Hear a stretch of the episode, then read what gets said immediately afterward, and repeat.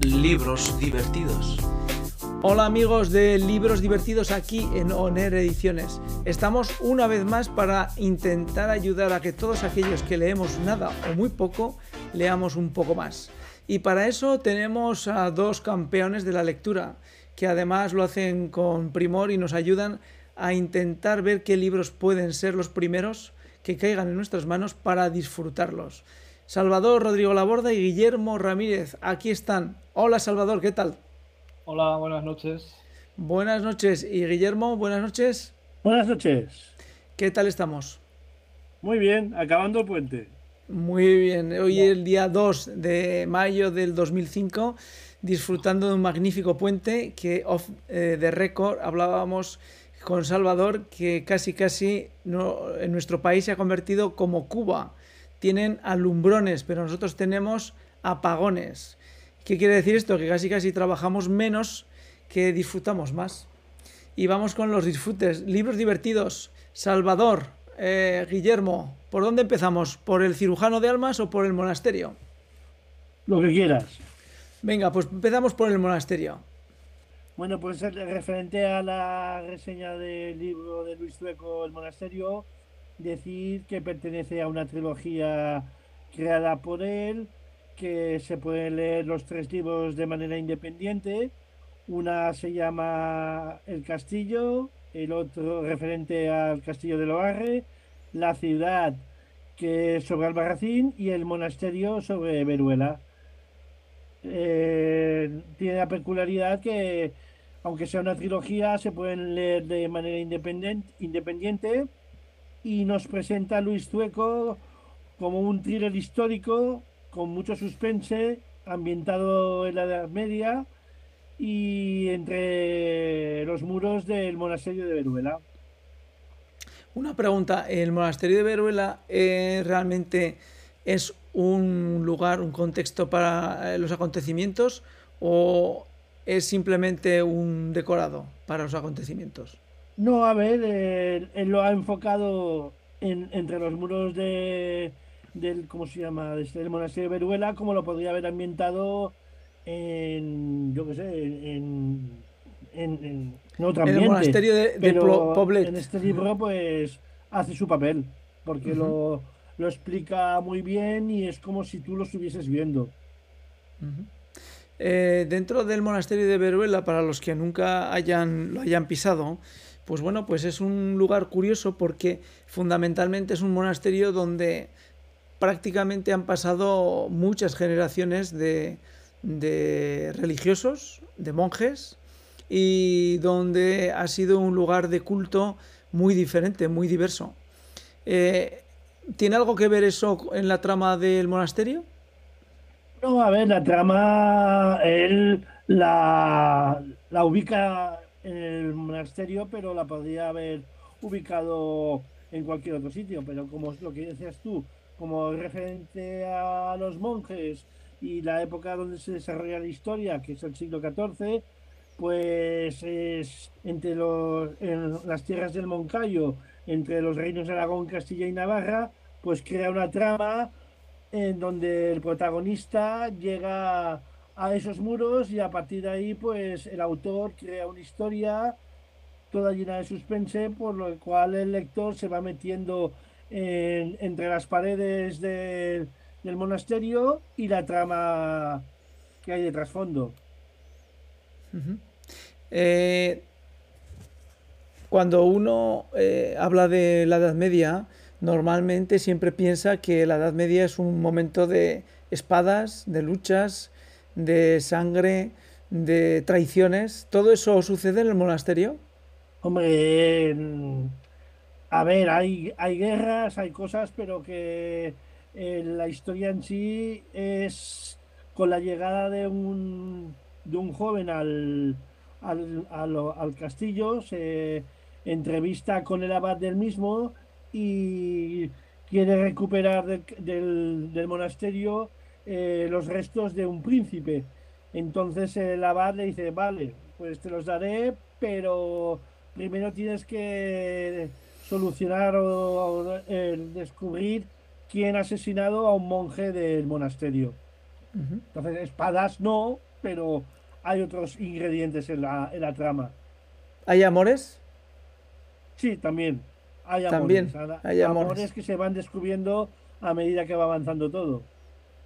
Eh, como tal, eh, ¿todos los personajes aparecen a lo largo de toda la novela o son personajes eh, puntuales que van cubriendo al protagonista? No, realmente se, se desarrolla todo en la en el mismo monasterio y los, los- los personajes son los mismos.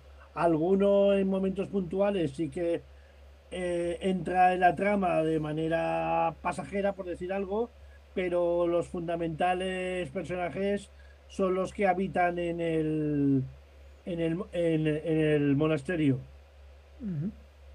Eh, como tal, ¿la lectura te ha sido cómoda, sencilla, rápida?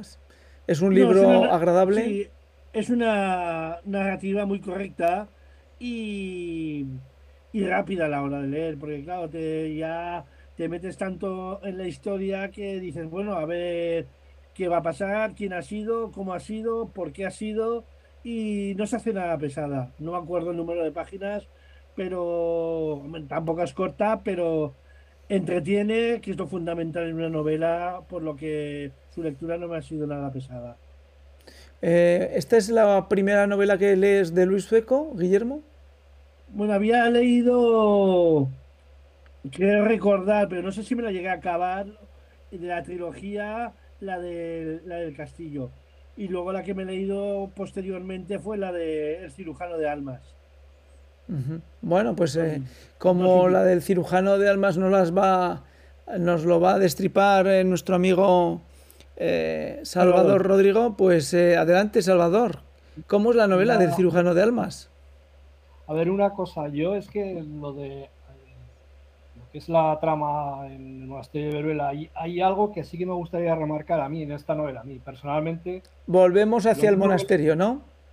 ¿eh? Volvemos al monasterio. Sí, sí, pero es simplemente el- el- la historia que se desarrolla allí eh, mm, caracteriza muy bien todo lo que se hacía en un monasterio del siglo XIV, sobre todo los cistercienses. Es decir, habla lo mismo que, que habló el otro día Luis Zueco con la famosa novela El nombre de la rosa, pues hay un scriptorium, hay un sitio donde hay una botica, hay otra serie de, el, el refectorio, en fin, una serie de, de- de sitios dentro en los que van desarrollando y va explicando la vida monacal de aquella época. Es decir, un monasterio en aquel momento era un foco de realmente, pues bueno, de, de poder de todo tipo, tanto a nivel eh, político, económico y sobre todo social, sobre todo social, de toda la gente que estaba alrededor, que vivían alrededor del monasterio, que se veían beneficiados sobre todo, pues bueno, de todo lo que se hacía allí, que es lo único que había en aquel momento como foco, como luz, por decirlo de alguna manera, en aquella, aparte de lo que estabais comentando, de espadas y cosas de estas, pues realmente los monasterios servían para eso, para, para un foco, bueno, de- de economía de toda aquella zona. Es decir, un monasterio no se montaba de la noche a la mañana, de hecho muchos han tardado siglos en, hacer su labor, pero realmente es una buena labor, es a lo que y eso está muy bien reflejado también en la novela, creo yo. Aparte del bueno, el asesinato y la resolución del, del asesinato. Nada más, es lo que quería puntualizar un poco, que a mí me gustó por eso, porque realmente también eh, se habla mucho de las labores propias de los monjes en este caso. Bueno, pues, tenía sus- su forma de hacer las cosas y yo creo que O sea, para ti, para ti el monasterio da una buena apreciación de lo que sería la vida monástica en ese momento. ¿O te lo, te lo- te lo hace creer?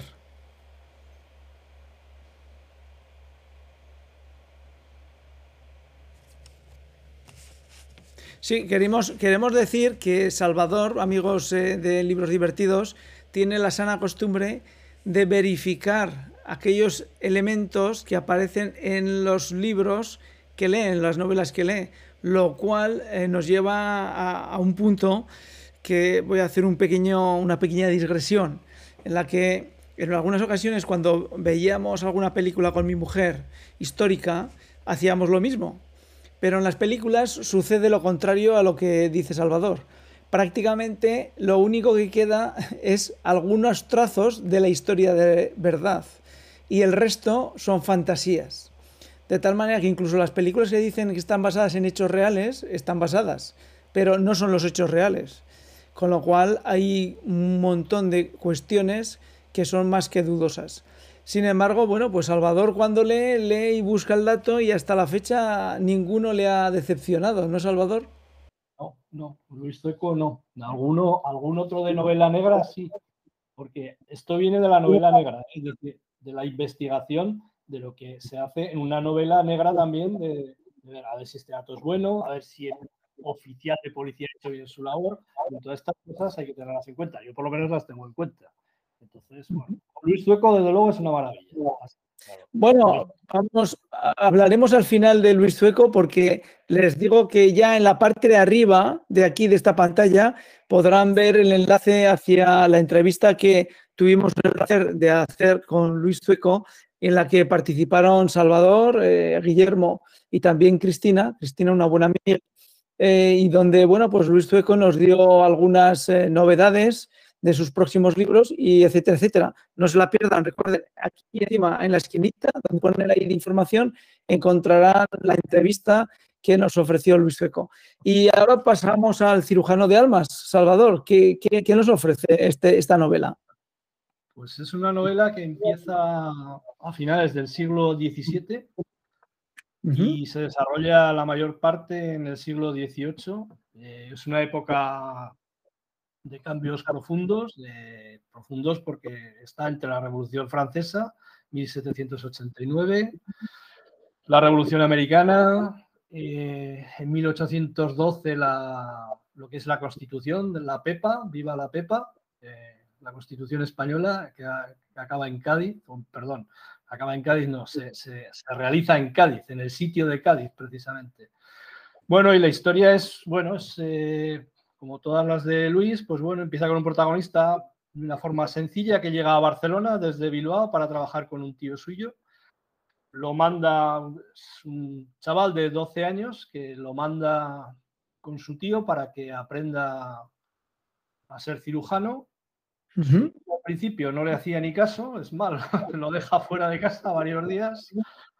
Y, pero él, que era un chaval espabilado, pues al final, pues bueno, consigue que a base de, a base de, preguntar y a base de estar con él y tener varios aciertos con varios, varios de los, en este caso, varias actuaciones que tuvo como, cirujano, entre comillas, en aquella época, pues le dieron renombre a nivel en Barcelona.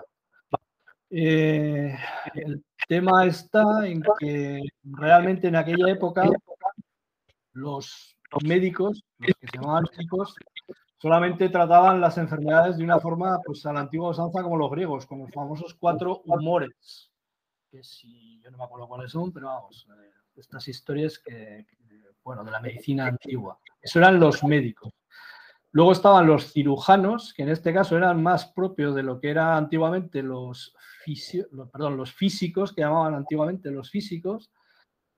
Y dentro de esto estaban los barberos y los sacamuelas, decir que eso, la conexión entre los humores y lo que iba a ser luego la cirugía moderna, parece que se, yo, insisto, yo leyendo novelas históricas aprendo mucho, parece ser que empieza ahí a haber una conexión entre lo que era la antigua medicina y lo que es ya la nueva medicina, es decir, una serie de estudios, sobre todo eh, una serie de disecciones y una serie de dibujos que ayudan a los médicos a comprender pues, las enfermedades. Es decir, antiguamente, pues insisto, es, las enfermedades eran muy raras, muy raras porque nadie sabía nada. Bueno, pues dado esto, al final, pues bueno, eh, monta una, una, trama bastante, bastante interesante. De Barcelona se pasa a Madrid cuando se inaugura el Instituto Carlos III, eh, que hasta entonces no había, digamos, un hospital real en, ningún sitio. Y gracias a la participación de una de las eh, protagonistas también, que es una, una, de las nobles que apoya a este chaval, eh, consiguen hacer de él un buen médico y sobre todo hace mucha hincapié en algo que, que, ya se veía, que antiguamente las mujeres en el momento de dar a luz o de parir, eh, muchas de ellas morían de infecciones y es porque ni siquiera los médicos se lavaban las manos. Entonces, bueno, ahí empezó un poco, es decir, un poco la asepsia de, muchas cosas, de, manos y sobre todo pues de, utensilios para empezar a hacer, pues eso, que la medicina empezase a tener logros y sobre todo... Una de las cosas que nos comentó en la entrevista Luz Zuecos que había, eh, se había documentado mucho para realizar esta esta novela con el fin de ser fidedigno a lo que era el conocimiento médico en esos momentos. Sí, sí, es así, es así. Es, que realmente es así. O sea, parece mentira, pero en, hasta finales del siglo XVIII y principios del XIX, mm, la gente se moría y no sabía ni de qué se moría. Es decir, no, no había. Se ha muerto, ah, pues nada, pues ya ha acabado su vida en la tierra, ¿no? Pero no había una, una consecuencia de, decir, efecto, causa-efecto de, todo lo que pasaba. Es decir, uno se rompía la pierna y la pierna no tenía nada que ver con que se muriese. Y sin embargo, sí, porque se había infectado, se había, yo qué sé, cualquier cosa de estas que al final, pues bueno, una pierna rota en el siglo XVIII, pues la muerte prácticamente. Sí, ah, con, respecto a esto, yo en muchas ocasiones eh, comento que hoy en día los eh, occidentales tenemos verdadero olvido de lo que es el respeto de mantener tu integridad física, ¿no? Es decir, vemos, por ejemplo, personas de la edad mía, yo no voy a citar otras edades, jugando al futbito como si fueran verdaderos jóvenes, arriesgando sus pantorrillas y sus eh, mm, tibias y peronés. Y lo hacen sin tener en cuenta de que evidentemente pues la fragilidad de los huesos con esas edades es importante. Pero ¿por qué lo hacemos? Porque probablemente tenemos una medicina detrás que nos protege. Si como bien dice Salvador eh, estuviéramos en el siglo XVI o XVII, probablemente jugaríamos mucho menos fútbito de lo que hacemos, porque no tendríamos ningún remedio a la hora de tener una solución a una pierna rota. Pues evidentemente, eso está, eso está claro, claro, claro, clarísimo. Y aparte, bueno, eh, lo que hemos hablado muchas veces, al final realmente se consigue eh, la gran explosión del bienestar, se consigue gracias a los antibióticos y a la higiene, que también es muy, influye mucho en toda la, bueno, en todo el bienestar de, de todos, sobre todo antibióticos y higiene es fundamental. La, novela como tal, eh, hasta la trama, ¿cuándo empieza y cuándo termina a nivel temporal? Empieza en 1770 aproximadamente, acaba en 1800. A ver, el sitio de Cádiz y la Constitución española son del 1812. Ahí se acaba la historia porque se encuentra con otro personaje que que, no he comentado, que aparece en la novela, que es la hija de un afrancesado, que se enamoran y al final, después de varias...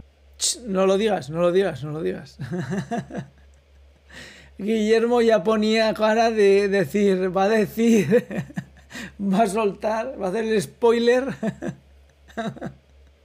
Le ha faltado poco, señores, el larguero, el disparo a puerta. Sí, sí, casi, casi. Bueno, no sabemos. Continúa, continúa, Salvador. La fecha, pues eso, yo la, por dar un final sería 1812. Y se acaba, pues, insisto, es que además el, sitio de Cádiz, el famoso sitio de Cádiz, es que lo hicieron los ingleses. Es que es impresionante. Ahí entre los franceses, españoles, ingleses, allí se montó un tinglado, pero chulo además, muy, muy chulo y ahí se acaba la historia en principio. No sé, a mí me pareció muy, muy entretenida también y sobre todo muy fácil, muy fácil de seguir y, y, también que se aprende mucho porque aparecen también los guerrilleros famosos de la guerra de los franceses. Insisto, también nos tocó esa parte. A todo el mundo nos acordamos precisamente la fecha de hoy, del 2 de mayo de 1808 pues también está metida por ahí por la novela. Hay, hay de todo. Hay una novela muy bien montada. ¿Por qué el título del cirujano de almas? A ver, eh, se habla de lo que es la cirugía propiamente dicha, de lo que es el cuerpo solamente, pero también el, el médico tiene todavía una parte, como has comentado tú, que es un poco la de cirujano de, lo que es el alma, es decir, de tranquilizar al, bueno, pues en este caso a los enfermos, el darle esperanzas, el decir cosas que antes se hacían, eh, los médicos de pueblos rurales, esta parte sí que la tenían asumida, actualmente ya no la tienen asumida porque realmente hay un exceso de pacientes por cada médico de cabecera, con lo cual realmente esta labor social o médico de almas eh, que los médicos antiguamente se dedicaban a curar el cuerpo y parte eh, les daba un sosiego a, los, a todos los enfermos porque los trataban con cariño y sobre todo trataban el alma de, tranquilizarnos porque esto también ayuda a, la, una, una, evolución positiva de la enfermedad. El optimismo ayuda mucho en este caso. Y mm. esa es la parte que también toca la novela, pero a lo largo de toda la novela. El chaval, eh, aparte de ser cirujano, también es una persona muy, es decir, eh, tiene una formación eh, espiritual que, transmite a sus enfermos para que realmente se curen. Ya no solamente es la parte, la parte física, sino la parte espiritual de todas las enfermedades. Eh, me gustaría, estamos ya muy, muy avanzados en el episodio, me gustaría cerrar con una pregunta a cada uno. Eh, que, como hemos dicho antes, eh, lo tuvimos aquí a Luis Feco entrevistándolo y, y, bueno, pues vimos que es una persona cercana y además nos explicó muchos más detalles de los que probablemente hubiéramos esperado que nos abriera. ¿no? para vosotros, eh, ver la obra y hablar con, con Luis, eh, ¿cómo, resultó la, eh, el conocimiento del autor? A mí, particular, a mí particularmente muy enriquecedor y positivo y todo lo que dijo la entrevista pues muy interesante. Lo que le indujo a escribir las obras que le han marcado todo lo que los proyectos que tiene en un futuro. Que tenga cuatro novelas escritas ya en la recámara, dices, piensas, ostras, es una persona súper válida, dotada y muy meritorio la capacidad de poder escribir tanto, disfrutar haciéndolo y ser tan cercano en una palabra. Salvador. A ver, yo lo que después de la entrevista eh, me di cuenta de que lo que le gusta realmente es escribir, lo dijo muchas veces, que lo que le gusta es escribir y lo que no le gusta es, una vez que acaba una novela, las correcciones. Y lo que sí que perdía mucho tiempo, bueno, mucho tiempo, que una labor fundamental de sus novelas es la documentación, que realmente está muy bien reflejada en, todo lo que son sus, obras en estos momentos. Sí, porque cuando eh, estoy de acuerdo con Salvador, eh, y con Guillermo también, porque lo que han dicho eh, es el reflejo de la entrevista que ustedes podrán ver. Eh, pero lo que eh, llamó la atención es que la labor de recopilación de información antes de escribir una novela tiene que ser un, un trabajo que te tiene que, que, agradar, porque no es escribir, es, recopilar información para construir una historia que todavía probablemente no la tienes en la cabeza, ni la tienes escrita eh, más que a lo mejor en un borrador, en una intención, ¿no? Y, y eso, le repito, que tanto Salvador mira y, y yo miro en las películas, eh, eh, se agradece que, cuando no hay veracidad se diga y cuando hay veracidad también. Porque, eh, como dice Salvador, en las novelas históricas, si los datos son ciertos, uno llega a aprender cosas y se llega a maravillar de cuestiones que aparecen reflejadas de una forma viva, porque no olvidemos que, que, cuando el escritor escribe da vida a situaciones que están totalmente muertas. ¿no? Entonces, e, eso es de agradecer. Y la segunda, las revisiones, porque las revisiones eh, son un trabajo que nadie va a ver y que prácticamente el 90% de los lectores pues no van a ser capaces de saber si eh, hubieran podido prescindir de cuatro revisiones de las que han hecho, por ejemplo. Guillermo, ¿estás de acuerdo con el tema de las revisiones que también eh, ya te llamara la atención? Sí, sí, es una cosa pues que, claro, tú lees un libro y dices, oh, bueno, lo has escrito bien, te gustará más o menos, pero todo el proceso debe ser, bueno, debe ser y, y es por lo que dijo y por lo que uno, aunque no entienda mucho, pues lo, lo, valora y realmente dices, es lo que ha dicho Salvador, lo que has dicho tú y lo, lo que dijo él, pues la, el tema de recopilación y hacer que la historia, si está basada en unos hechos reales, como bien ha dicho Salvador, pues que sean verídicos y aunque hay algunos pues que mezclan un poco datos con, con fantasía o con cosas inventadas, pues que, se, sepan llegar al lector. Bueno, pues hasta aquí ha dado de sí nuestro tiempo, no más, del monasterio y el cirujano de almas de Luis Peco, con las reseñas y comentarios de Guillermo Ramírez y Salvador Rodrigo Laborda, aquí en Libros Divertidos.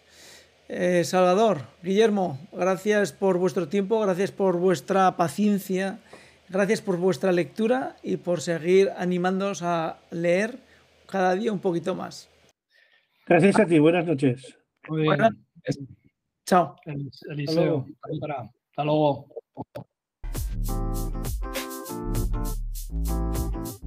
Libros divertidos.